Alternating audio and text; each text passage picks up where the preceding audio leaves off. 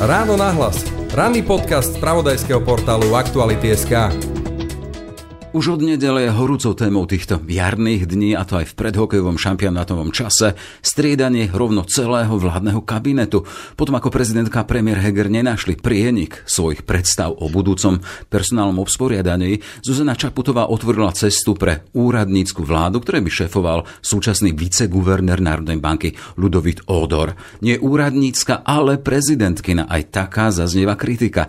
Uvidíme, s akými dôsledkami. Ak vláda úradníkov bude pre Slovensko prvou skúsenosťou, nemusí ísť o skúsenosť celkom neznámu. Náš geopriestor vymedzený hranicami Európy prináša bohaté skúsenosti. Len medzi rokmi 1989 a 2015 sa tu podľa českého politológa Karlovej univerzity Miloša Brunclíka sformovalo 53 úradníckých kabinetov. Čo si vieme odniesť z analýzy toho, ako vznikali ich legitimity či vzťahu k politickým stranám pre ten náš slovensko-úradnícky kabinetný príbeh. O tom práve v dnešnom Ráno náhlas s Milošom Tomášom Brunclikom. Je štvrtok, 11. maj, počúvate podcast Ráno náhlas, moje meno je Jaroslav Barborák. Ráno náhlas. Ranný podcast z pravodajského portálu Aktuality.sk. Úradnícke vlády a Miloš Brunslik z Inštitútu politologických štúdií Fakulty sociálnych vied Starobilej Pražskej Univerzity Karlovej. Vítajte v Ráno náhlas. Dobrý deň. Kabinet nestraníkov, respektíve úradníkov, tie kabinety sú výnimočné s ohľadom na výskyt dĺžku trvania a relevanciu. To citujem, to, čo konštatujete vo svojej knižnej analýze. Na druhej strane, pán Bruntlik, tá vyše 50 úradníckých kabinetov v našom geopriestore za vyše 25 rokov, to je slušné číslo. Ano, určitě, eh, určitě ano, ale je třeba rozlišovat eh, to, že v některých zemích ty úřednické vlády jsou poměrně časté. Já bych tady zmínil třeba Řecko, Bulharsko, zkrátka spíše ten východoevropský prostor, a v jiných zemích se nikdy nevyskytly. To se třeba Německo, Velkou Británii, Francii, Švédsko, Dánsko, Finsko. Tam nikdy žádná úřednická vláda ustavena nebyla. Tak Můžeme se pýtat hned, proč? Těch důvodů bych řekl, že celá řada. Obecně bych řekl, že eh, ty úřednické vlády vznikají tam, kde jsou politické strany méně stabilní, hůře zakotvené v občanské společnosti, více proměnlivé. A tam, kde vlastně se politické strany netěší tak eh, velké důvěře. Eh, takže když se podíváme na ty západní demokracie, kde to demokratické trvání má daleko delší tradici, daleko delší trvání, tak se ty politické strany etablovaly jako důležitá součást občanské společnosti. A v těch nových demokraciích je přece jenom podstatně horší. A co nám ještě vyšlo v té naší analýze, bylo, že úřednické vlády nějak tak korelují s, s mírou korupce. Není náhodou, že úřednické vlády vznikly v takových zemích, jako je Itálie, Řecko, Albánie, Ukrajina, Rumunsko, Bulharsko, Česká republika. A všechny tyhle ty země mají vlastně společné to, že tady je daleko vyšší míra korupce ve srovnání s takovými zeměmi, jako je třeba právě to zmíněné Švédsko, Německo nebo Francie. Takže já bych řekl, že pokud někde vzniká úřednická vláda, tak to rozhodně to není důvod k jásotu a spíš je to symptom nějakých hlubších problémů. No? Je to v podstatě, řekněme, žádoucí řešení pro případ nějaké eh, vládní krize. Stranické vlády skutečně vznikají v době nějakých velkých, hlubokých problémů, buď to politických nebo hospodářských, na nějakou zpravidla omezenou, omezenou dobu, tak jak to nyní vypadá, že to bude i na Slovensku. Keď hovoríte o tých dôvodoch cez korupciu, práve aj tú našu vládnu krízu alebo tú výhybku na úradnícku vládu spustil v problém v podstate ministra pôdohospodárstva Vlčana, ktorý uchádzal sa o dotáciu pre svoju vlastnú firmu. Keď hovoríte o tom, o tých postkomunických krajinách a korelácii práve s tou vyššou mierou korupcie. A medzi tou vzorkou tých 15 krajín, ktoré si spomínali, sú niektoré, pre ktoré je ten úradnícky kabinet alebo to riešenie cez úradnícky kabinet aké si častejšie Grécko, Taliansko. Tam vidíte nějakou korelaci a důvody, proč to je tak častější? Často ty úřednické vlády nastupují v okamžiku nějakého skandálu politických stran, kdy minimálně dočasně výrazně klesne důvěra občanů eh, v politické strany a v jejich schopnost jednak řešit problémy eh, společnosti a jinak v jejich schopnost vlastně vést tu eh, zemi politicky, anebo to může být v okamžiku, kdy je potřeba, jak to bylo často v Řecku, anebo zejména v Itálii, třeba vláda Maria Monteho nebo eh, premiéra Draghiho, tak to byly vlády, které eh, byly ustaveny v okamžiku nějaké hluboké hospodářské krize a ty politické strany se zkrátka obávaly eh, toho, že by museli dělat nějaká nepopulární opatření. To vlastně iniciovali vznik úřednické vlády, tak aby vlastně ty nepopulár, za ta nepopulární opatření byla, byl zodpovědný někdo jiný, nějaký úředník, ale ne ty samotné politické strany. A když eh, ty problémy byly zažehnány, no tak se zase ty politické strany přihlásily eh, o moc. No, takže to jsou asi takové hlavní důvody. Jednak nějaké hluboké hospodářské problémy a za druhé nějaký politický skandál. Typicky skandál premiéra, ministrů, politických stran napojených spojených s nějakou, s nějakou korupcí nebo něčím, něčím podobným. Ak sa o úradnických vládach hovorí ako o istom odklone o klasic, od tej klasickej parlamentnej formy vlády, čo to znamená? No, nemusí to být úplně odklon. Samozřejmě pořád ty úřednické vlády musí získat důvěru uh, parlamentu, takže v tomto případě z formálně právního hlediska ty úřednické vlády legitimní jsou, protože ve většině případů tu důvěru získali. Nicméně, co mám na mysli tím odklonem, je to, že vlastně ty v běžném provozu parlamentního režimu, parlamentní demokracie, vlády sestavují politické strany, které se ucházely o hlasy voličů ve volbách. No, takže ty strany vlastně získávaly legitimy ve volbách a to je vlastně pak vyneslo do, do, do té vlády. Ale úřednické vlády nemají legitimitu z voleb, a musí nahradit něčím jiným. A to, co vlastně nahrazuje ten legitimační mechanismus, je, řekněme, nějaká jejich kompetence, odbornost, expertíza. Jo, protože oni nemohou říct, my jsme vyhráli volby, my máme důvěru voličů, tak tu legitimitu zkrátka musí nahradit nějakým jiným zdrojem. A to právě může být toto.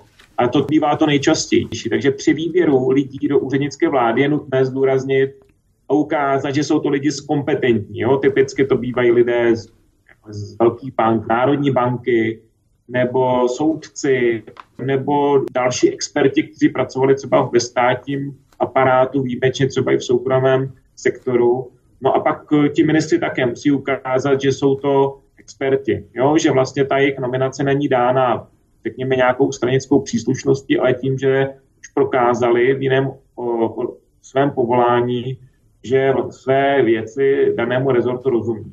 Z tej vašej e, analýzy vychádza e, zaujímavý moment, keď hovoríte, keď analýzujete aj samotných premiérov e, tých úradníckých vlád a ste si všimli, a teda dáta ukázali, že vo väčšine prípadov pri tých úradníckých vládach ide o expertov z oblasti ekonómie v porovnaní pri tých klasických parlamentných alebo vládach toho klasického typu po parlamentných voľbách ide väčšinou o, o expertov na právo alebo tie ďalšie veci. Tam je aký dôvod? Alebo to, čo si naznačuje teda, že? Asi myslím, že to souvisí s tím, co jsem, o čem jsem uh-huh. hovořil. Uh-huh. Jestliže ty úřednické vlády vstupují do, do, do úřadu v okamžiku, kdy musí řešit různé otázky, uh-huh příprava rozpočtu nebo zažehnání nějaké ekonomické krize, eh, tak se tady nabízí, že vlastně ten, ten člověk by měl být vzdělán v nějakém oboru, který je tomu blízky, typicky právě ekonomie nebo i třeba nějaké technické obory, aby bylo, aby bylo minimálně zaručeno, že ten člověk eh, se orientuje v dané oblasti. Takže myslím, že to vlastně souvisí s tím, že vlastně hledáte lidi, kteří jsou eh, experty a to, v té politice hodně tomu napomáhá, že máte ekonomické vzdělání, ale nejenom to vzdělání, ale vlastně i to, že pak jste dále to své ekonomické vzdělání rozvíjeli v rámci nějakého svého povolání. To znamená třeba nějaký expert bankovní nebo nějaký eh, finanční odborník a tak dále. Keď hovoríme o typológii a o tom, aké rôzne podoby úradnických vlád sú, Kedy je vláda úradnícka?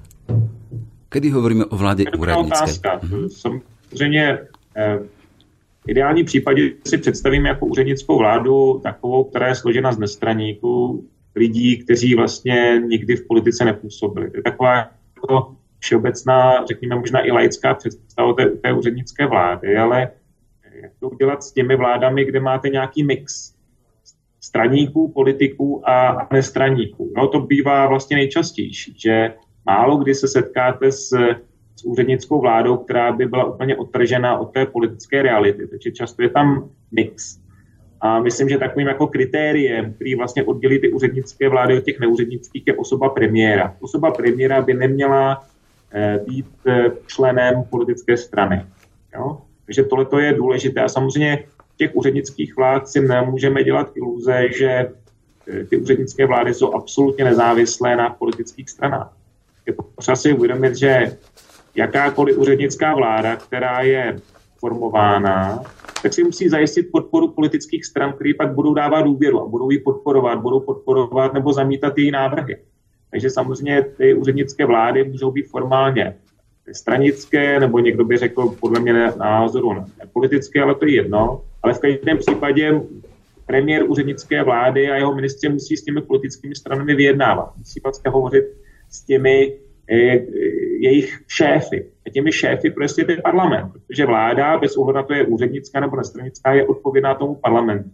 Jo, takže i ty úřednické vlády, ačkoliv se tváří jako stranické, nestranické, nezávislé a tak dále, tak to tak skutečně není. Oni musí vlastně eh, dělat nějaké ústupky, respektive eh, často ty úřednické vlády jsou formovány samotnými politickými stranami, které do nich otiskují své, své představy své názory na to, co by se mělo dělat a co by se dělat nemělo. Z tej skúsenosti a z toho, čo ste prešli, čo ste porovnávali, u vás v Česku máte pri teda skúsenosť z troch vlád, vidíme Grécko 5, Taliansko, ktoré už neviem presne koľko, ale tam sa to mení ako e, na páse. Ten výkon úradníckých vlád, môžeme hovoriť o mandate či časovom, či programovom. Ako to končilo? Ako, aké výsledky mali? To je dobrá otázka, jako ale velmi, velmi se těžko na ní odpovídá. Jo? Tady je důležité vlastně, klíčová otázka je, jestli ty úřednické vlády vlastně fungují lépe než ty stranicko-politické vlády, že třeba mají lepší výsledky, že fungují nějak, nějak lépe, ale my na to nemáme úplně nějaké ideální nástroje. No, nelze poměřovat třeba to, že nějaká vláda je úspěšnější, že jí prošlo více zákonů než, než jiné vládě. To se těžko, to se těžko jako skutečně hodnotí. Ale můžeme použít jako různá kritéria, nebo různá, různá hodnocení, ale celkově myslím si, že se nedá obecně tvrdit, že úřednické vlády fungují lépe než ty stranicko-politické. Mm-hmm. No, samozřejmě můžeme vidět třeba, já jsem tady zmiňoval tu vládu Maria Montiro v Itálii před lety, která je všeobecně hodnocena jako, do, do, jako pozitivně, to znamená, že zvládla ekonomickou krizi, ale máte i úřednické vlády, které úplně dobře hodnoceny nebyly. Jo? A tady zmíním třeba tu českou rusnokou vládu před 11 lety, nebo 10 lety v roce 2013, která vznikla, tak eh, nebyla hodnocena jako nějak příliš eh, dobře z hlediska své legitimity, toho, jak vznikala, i z hlediska toho, jak, toho, jak působila. Jo, že vlastně ty úřednické vlády mohou jít na ruku třeba nějakým eh, politickým zadáním nebo nějakému klientelismu a tak podobně. Takže hodnotit ty vlády je dost obtížné i z toho důvodu, že zpravidla to jejich trvání je krátké. Jo? Řádově jsou to prostě měsíce, když najdeme úřednické vlády, které trvaly delší dobu, ale pravidla jsou prostě tady jenom na nějakou omezenou přechodnou dobu, takže oni toho nemohou stihnout příliš a často mají svázané ruce, jo? že vlastně hrají roli takového jako správce. Jo? Jenom odemknou, zamknou eh, ten, ten dům, ale nedělají zásadní rozhodnutí jenom spravují, aby se prostě něco nestratilo, aby dům nevyhořel, ale ta zásadní rozhodnutí v oblasti personálí nebo veřejných zakázek nebo nějakých důležitých legislativních iniciativ, tak nechávají až na ty eh, stranicko-politické eh, vlády. Takže i tohle je další důvod, proč je obtížné vlastně analyzovat nebo zkoumat, do jaké míry ty vlády, do jaké míry ty úřednické vlády jsou úspěšné, žádoucí nebo nebo, ne, nebo, nebo selhává. Jasné. Ten ich akčný rádius je už daný samotným dôvodom vzniku, že väčšinou riešia krízy akéhokoľvek typu. Ano, přesně tak. Od nich se očekává minimálně to, že se situace nějakým způsobem sklidní, stabilizuje. Když je nějaký skandál politický, tak se očekává, že nastoupí úřednická vláda, která se bude věnovat věcným otázkám a nebude řešit politické skandály když je nějaká ekonomická krize, tak se oni očekává, že, eh, že tu krizi třeba zažehne, že učiní nějaká základní, základní opatření ale všechno toto je na nějakou omezenou dobu. Jo? Eh, politické strany, které ovládají ty parlamenty, nechtějí, aby vládl někdo jiný, aby vládli uh, nějací úředníci. Ani si nemyslím, že by to bylo správné, jo? že se přitom oslabuje to demokratické vládnutí a jejich legitimita. Politický vlád je prostě do určité míry oslabená. Takže to, to omezené uh, období vlastně slouží jenom k překlenutí nějaké krizové situace, ale neočekává se, že by ta krizová situace trvala roky. Hej. U nás sa zaužil taký výraz, tie úradnícke vlády alebo tie dočasné svietia sú tu na to, aby svietili a kúrili, aby priviedli k stavu, keď sa čosi zmení. Keď vy hovoríte o tej legitimite, v tej vašej analýze som našiel aj kapitolu a, a vetu takú zaujímavú, úradnícke vlády podrývajú demokraciu. To má byť čosi rozšírené v odbornej literatúre. To by som veľmi rád, aby ste mi vysvetlili, akým spôsobom sa to myslí, že tie úradnícke vlády môžu podrývať demokracie, tiež kľúčové atributy tej zastup, zastupiteľskej demokracie, legitimitu. Čo s týmto? No, to je takový jako běžný argument kritiků úřednických vlád, eh, že podrývají demokracii. Můj názor obecně v tom, že úřednické vlády tu demokracii neohrožují. No, ale ten, ta část kritiků ukazuje nebo se snaží tvrdit, že úřednické vlády jsou vlastně nějakým způsobem nedemokratické, protože nevycházejí z voleb. No, teď tam eh, na Slovensku nebo v řadě dalších zemí máte úřednické vlády, do, do, čela, do čela vlády se dostane člověk. U nás ju zatiaľ len chystáme. Uh-huh, u nás zatiaľ len chystáme. Chystáte. No. Takže to může být určitý problém, jo? že vládne někdo, koho si lidé nevybrali, kdo, kdo nemá tu demokratickou volební legitimitu, což eh, určitý problém je, e, nicméně ta legitimita nebo ten demokratický element vlastně může být kompenzován zkrátka tím, že tam máme tu kontrolní roli parlamentu. My jsme si zvolili parlament, to jsou naši zástupci a ti mohou říci, že tuhle tu úřednickou vládu prostě nepodpoří, že ji nechtějí. Jo, pokud budou odrážet názory svých voličů. A nebo naopak jí tu legitimitu dají, to znamená, že jí dají tu e, důvěru. Že myslím si, že tady ten argument, že odrývají e, demokracii, tak je až příliš silný. A samozřejmě chápu tuhle tu argumentaci, že vládne někdo, jehož názor třeba vlastně ani neznáme, jo? že se neúčastnil žádné veřejné debaty, takže nevíme, co od něj máme očekávat. Takže tady máme nějakého zajíce v pytli, jo? že tady bude vládnout někdo, o němž nevíme, co si vlastně myslí a co bude dělat. Ale z druhé strany tady máme tu kontrolní roli parlamentu, který může té vládě vyslovit nedůvěru. Prezidentka může jmenovat vládu jinou, jo? pokud se ukáže, že ta úřednická vláda dělá něco, co by úplně dělat neměla. Poďme teraz tej v úvodzokách prípadovej štúdii Slovenska. Z vyslovene úradníckou vládou my zatiaľ nemáme skúsenosť. V roku 94 tu bolo také určité obdobie, keď bola dočasná vláda eh, Jozefa Moravčíka, ale to bola vláda, kde boli nominanti politických strán Aktuálne tu máme tú iniciatívu prezidentky Čaputovej, ktorá oznámila ten svoj zámer úradníckej vlády, oznámila už aj meno premiéra. Spomínali sme viceguvernér Národnej banky Ludovít Odor a informovala tiež, že vo vláde nebudú žiadni aktívni politici.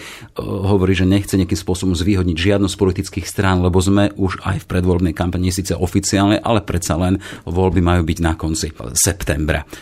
Sú teda naplnené kritéria úradníckej vlády z toho, čo vieme doteraz? Ano, já si myslím, že ano, že eh, pokud pan Odor není členem žádné politické strany a stane se premiérem, tak už to samo o sobě vlastně dovoluje označovat tuto budoucí vládu za úřednickou. Myslím si, že ve stávající situaci je to v zásadě dobré řešení.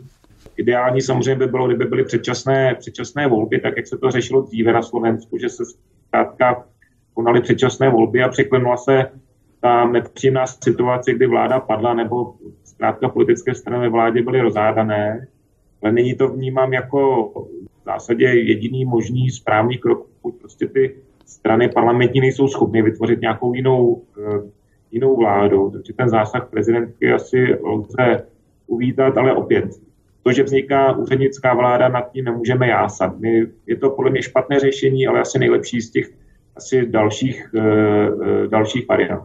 Máme tu výhrady, že nie je úradnícka, ale prezidentkina. E, Igor Matovič, bývalý premiér. A ten argument, lebo nevznikala konzultáciami s politickými stranami, ale oznámením prezidentky. Ako poriešte túto výhradu? Áno, to myslím, že je jako legitimní, asi správný argument. prezidentská vláda je zkrátka taková vláda, která vychází z iniciativy prezidenta. Jo? Ten vstupuje do, do toho procesu formování vlády v okamžiku, kdy politické strany selhávají. Jo? Sami nabídnout většinu, sami přinést nebo dojít za paní prezidentkou a nabídnout jinou cestu. My tady máme alternativu, ale ta alternativa se opírá o většinu. To tady v tuhle chvíli asi nevidíme, proto je vlastně míček na straně prezidentky. Jo? To znamená, pokud politické strany selhávají nebo jejich lídři nejsou schopni sestavit vládu, tak se tady otevírá prostor po, pro paní prezidentku, která ten prostor může využít a snaží, pomáhá řešit tu, tu vládní krizi a jmenuje zkrátka někoho, o kom je přesvědčena, že jako je schopen tu vládní krizi vyřešit. Ale samozřejmě my nevíme, jak eh, nakonec zareaguje na, na eh, Slovenská národní rada. Může se taky stát, že ta, ta vznikající úřednická vláda může být odmítnuta. Jo? Že prostě těm politickým stranám bude vadit to, že tady bude eh, úřednická vláda. Takže ještě asi vyhráno není. Ale myslím si, že je, to, že je to logické. My jsme tady v České republice také měli úřednickou vládu, které se také říkalo prezidentská. To byla právě ta zmíněná vláda Jiřího Rusnoka, kterou instaloval prezident Miloš Zeman a byl za to jako tvrdě kritizován. Kým sa ešte dostaneme k riešeniu podpory parlamentom alebo neparlamentom, chcem sa len dotknúť ešte jednej veci. Tá prezidentkina alebo prezidentská, ak sú tu výhrady teda, že prezidentka už mala zoznam, nie len teda premiéra Odora, ktorého pomenovala, ale hovorila o tom, že už má menovitý zoznam ministrov, o ktorých ale tí lídry politických strán nevedeli a tie konzultácie majú prebiehať v aktuálnych hodinách to je problém? To vidíte jako problém, teda, že prezidentka přišla s uzatvoreným nějakým mm, zoznamem svojím? Mm, úplně ne. Já si myslím, že eh, to problém sám o sobě být eh, nemusí.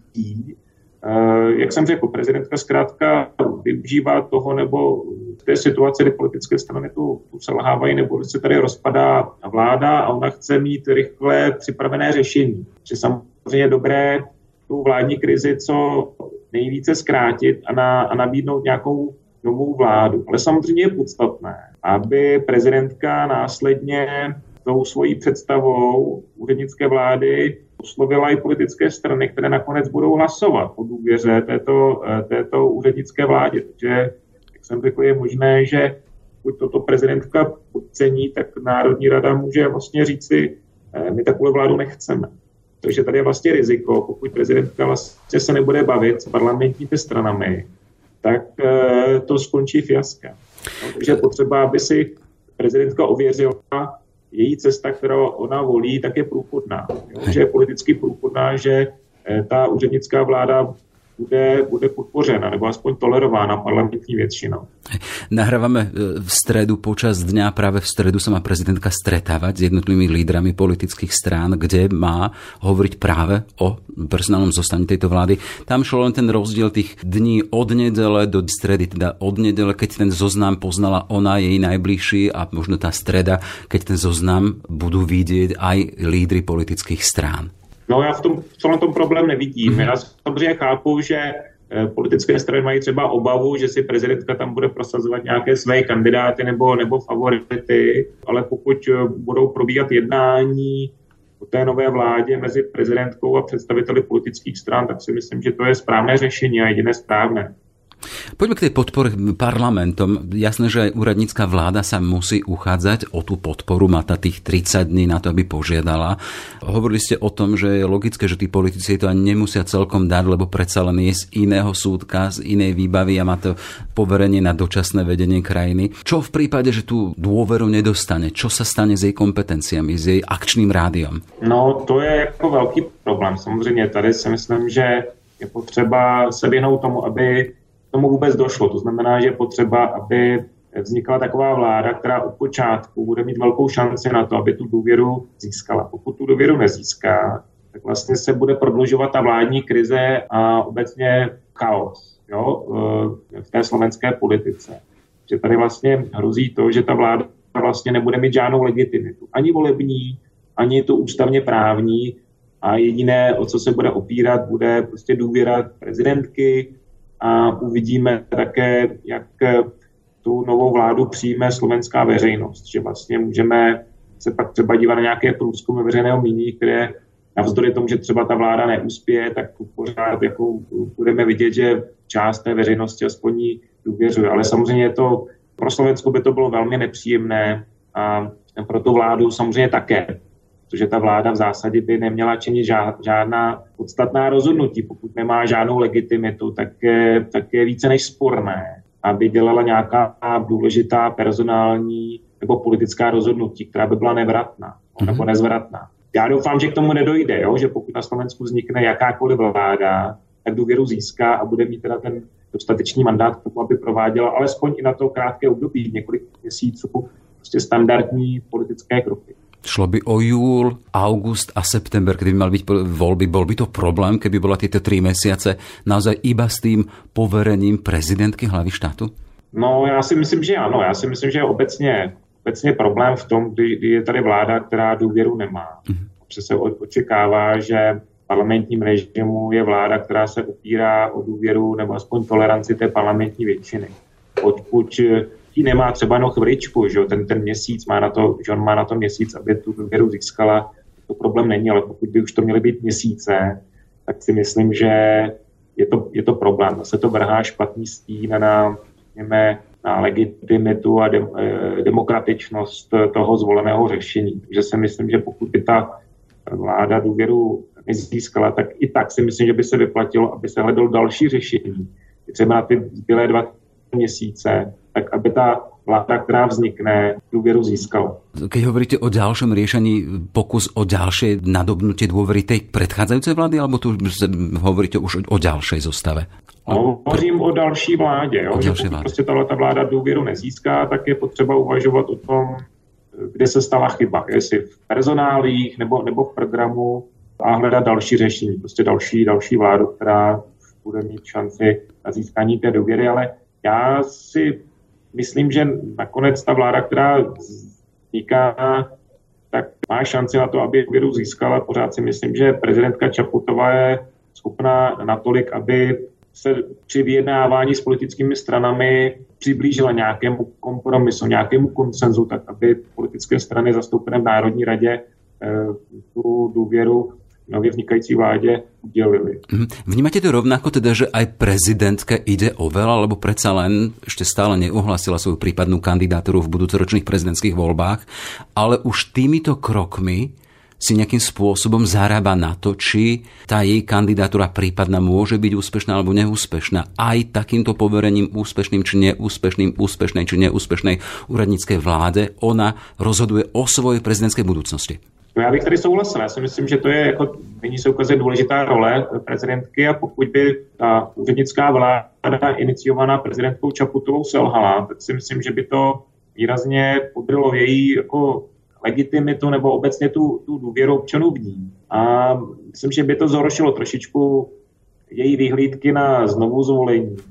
Jenom si myslím, že kdyby ta vláda neuspěla, tak by to bylo předhazováno jako její neúspěch. By to nebyl neúspěch pána Odora, ale neúspěch prezidentky Čaputové, protože ona přišla s, tím, s tímto řešením. Takže si myslím, že prezidentka Čaputová chci říct, riskuje. Ale je tam poměrně velká, velká sázka, takže předpokládám, že ví, co dělá a že patrně si je vědoma, že má slušnou šanci na to, že ta vláda důvěru získá, protože jinak by to byl velký risk.